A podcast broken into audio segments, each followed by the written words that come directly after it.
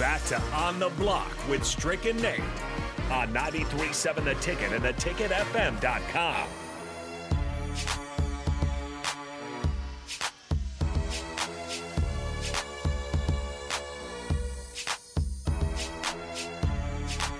Welcome back to On the Block.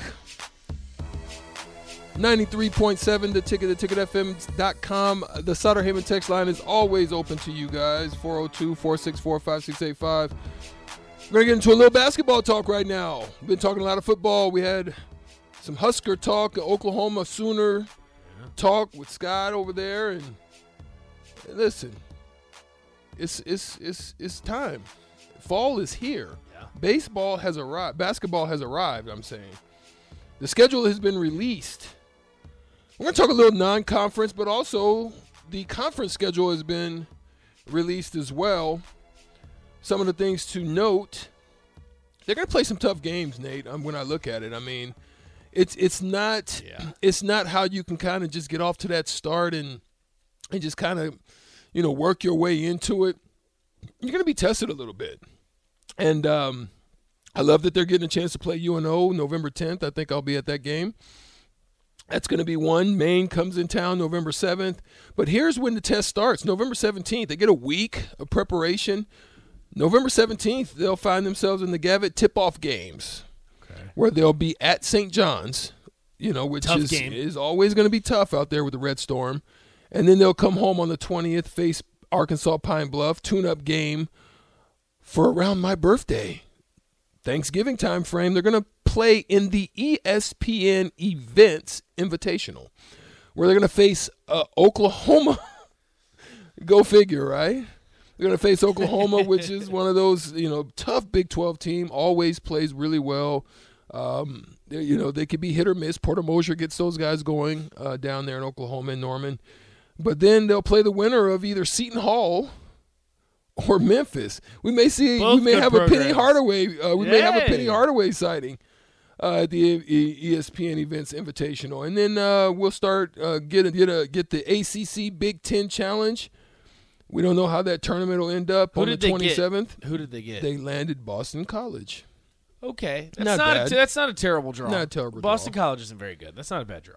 And then we get Creighton on December 4th at Creighton up in Omaha. Yes, I must. It's a must that I be there to see that. You, I would assume you'll be there. you'll be there for that one. And then uh, then we find ourselves Big Big Ten kicks off. Okay. Big Ten, and this is where we start. I mean, listen, you're starting off the Big Ten, and and this is not a tough start to the Big Ten. You're at Indiana, and they got Jackson Trayce Jackson back, and they're emerging. You know, Coach Mike's got them. You know, they were playing pretty well towards the end of the season. They were, in that kind of play-in tournament game. Didn't play very well.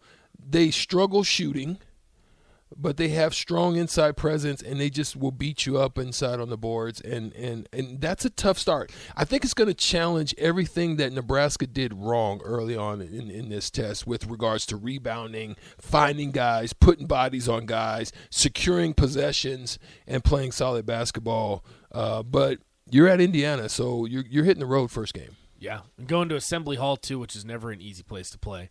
Um, What I want to ask you, I, I want to dive in a little bit more to this Big Ten schedule because I, I think there is something to be said for the start of the Big Ten schedule. Because you saw Nebraska, they started off terribly last year. Do you think Nebraska is going to have? I don't want to say culture. I don't think culture is the right word. But you saw last year it was Bryson McGowens and kind of everybody else. And there, are, I mean, maybe that was a little bit unfair to Bryce, but he was the five star. He was the guy that everybody wanted to see. Like it was Bryce. You don't really have that guy in the locker room. That's a good thing. Do you, like? Do you think that's something that the team can take these first non-con games? Because, like you said, there's a couple tune-up games.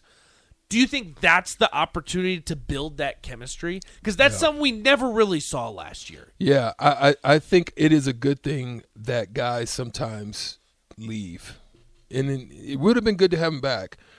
But Right, I'm not what- saying that, what- right. What it creates is it creates this little void in the hierarchy, where then you're not looking around for it, but who's going to step into it? Who's going to step in and be that leader? One of the things I did notice when I was going over to watch them some in, in the off season, and they're still playing. I'm gonna I'm gonna go back over there and, and watch some more. But I saw C.J. Wilcher, and I saw him lose weight. So he's he's he's he's understanding what he needs to do and to become better and to be that leader. I seen I saw him shooting the ball, creating space, very vocal. So, so those are some of the things I was Right, glad to see come yes. out of him Nebraska because you lost a lot of your leadership. Verge gone, Mayen, uh, Mayen gone, um, McGowan's gone, Trey's gone, McGowens. all of them, right? So it created this little void. You've got newcomers that come in, but they're inspired. They were running, they were active. You got a, still a leader in Derrick Walker that's still there. So whether he's an impactful leader, but he's you know he's definitely a leader by way of his communication and the way that he talks and the way that he speaks towards that team.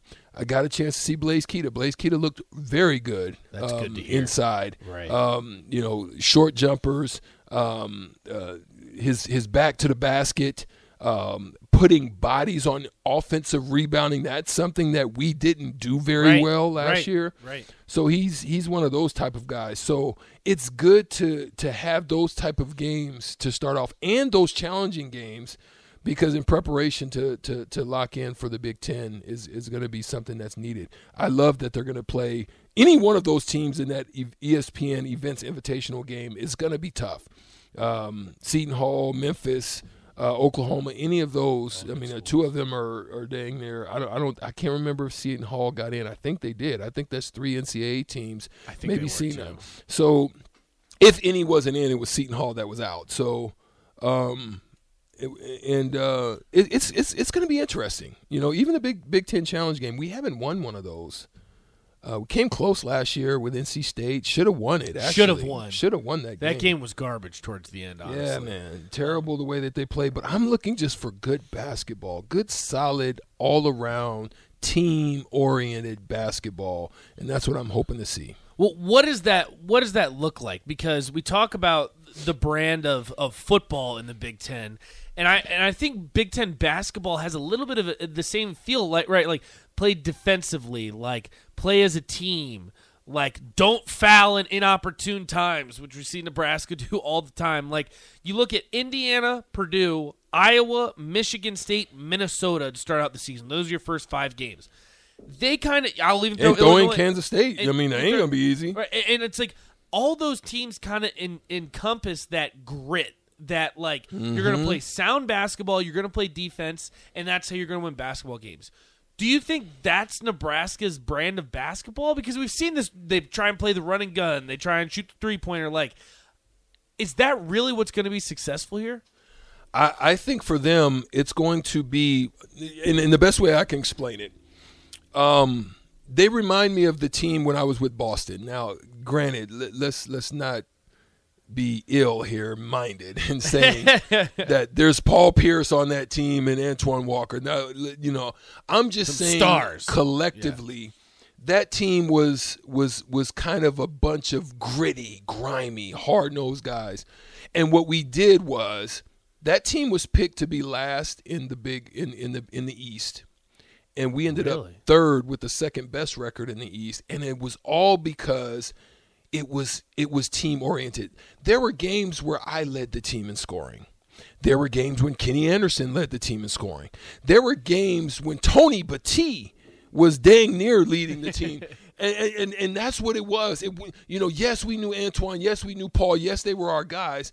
But it, at the end of the day, it was movement. It was in sync. It was defensively. It's like when you knew you got beat to the baseline, or when you knew you was running a pick and roll defense, or you were downing a pick and roll defense, that you knew your guy was there, and you knew he what his assignment was, what he was supposed to do. There were no chinks in the armor. Right. So every night, every shot, every situation, every rebound was contested. It was never just that you came in and you just felt that you were just going to beat us and blow us out of the building, even though we were undersized.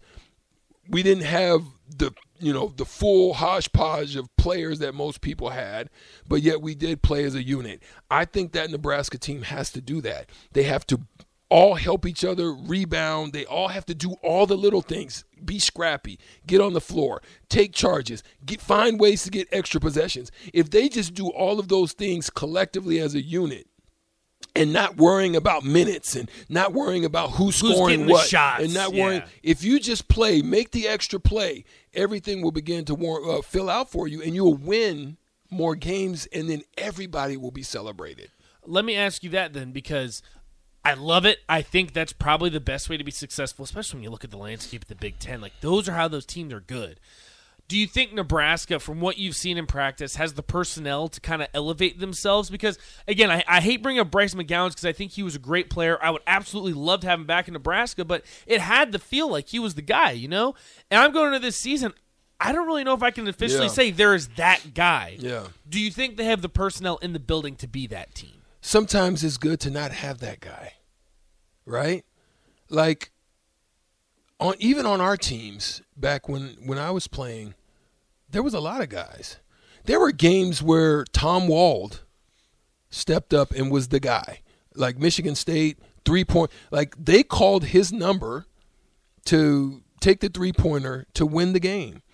And when you have just not every night somebody that you have to focus on or that person that you're you know is in that scouting report where you're you're scheming for your defense is loading to what right? happened last year. which We is like yeah. yes things open up because i think that's what what makes it even better you you're gonna just have every night where if everybody is averaging you have five six guys averaging double figures one at 10 two at 9 one uh, uh, one at 11 one at 14 one at 16 Right. i mean if you have that that you're a formidable foe and that's what I'm hoping that this Nebraska team's able to do. Then some nights, some guy will go off. Some nights, some guys will hit. You know, K Right. Keisei Tominaga may hit five threes and and uh, you know ten that. free throws, and you know sometimes that'll happen. You'll have those nights. I mean, even with us, you know, there were nights when I'd have 25 or 28, and then there was nights where Jerron would go for 21, and then there were nights where Mikki Moore would go for a nice night. Teron would get busy.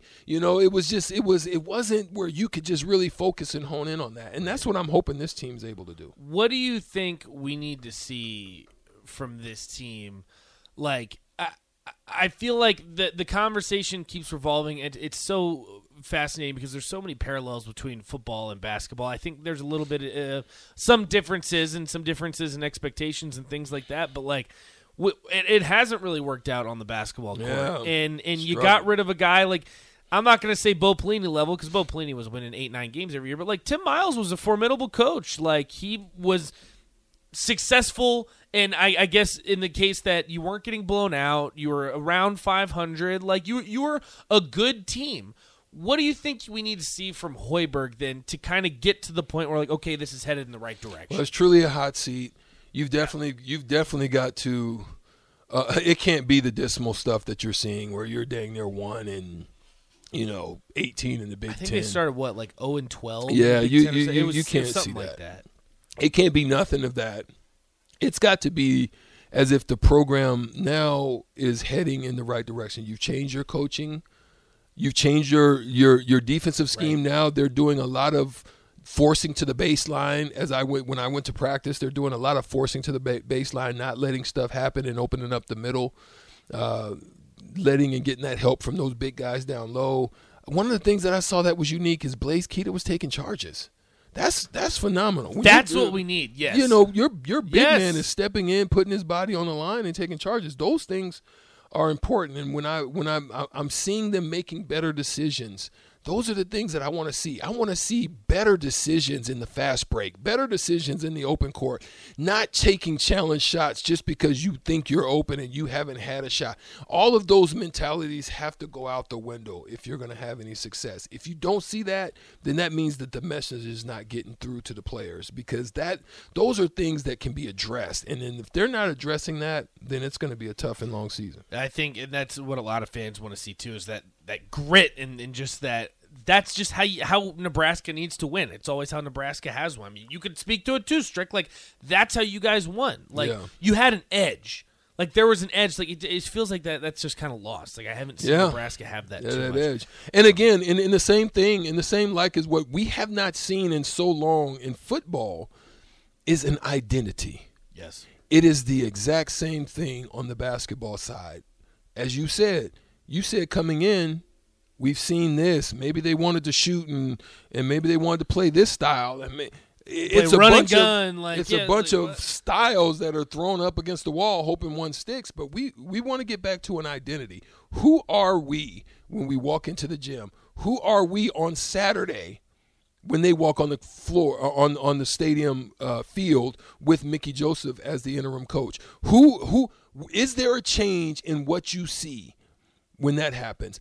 That's what I think would change the whole dynamic because right now you just don't know what to expect when No. they show up. Other than the fact No. that you're waiting to see at the 30 minute mark when is it gonna when when are these turnovers gonna happen Right. when, when is this run this 10-0 12-0 run gonna happen when are they gonna go on this shooting drought and the same thing in football There's a ton of different things. it's all of those things are happening and, and those are the things that you've got to change it's got to be an expectation of we're gonna get it done no matter what and when the runs happen we're gonna turn it around and we're gonna finish off strong dealing with adversity. That's a big part of it. Uh, Kelsey says, correction.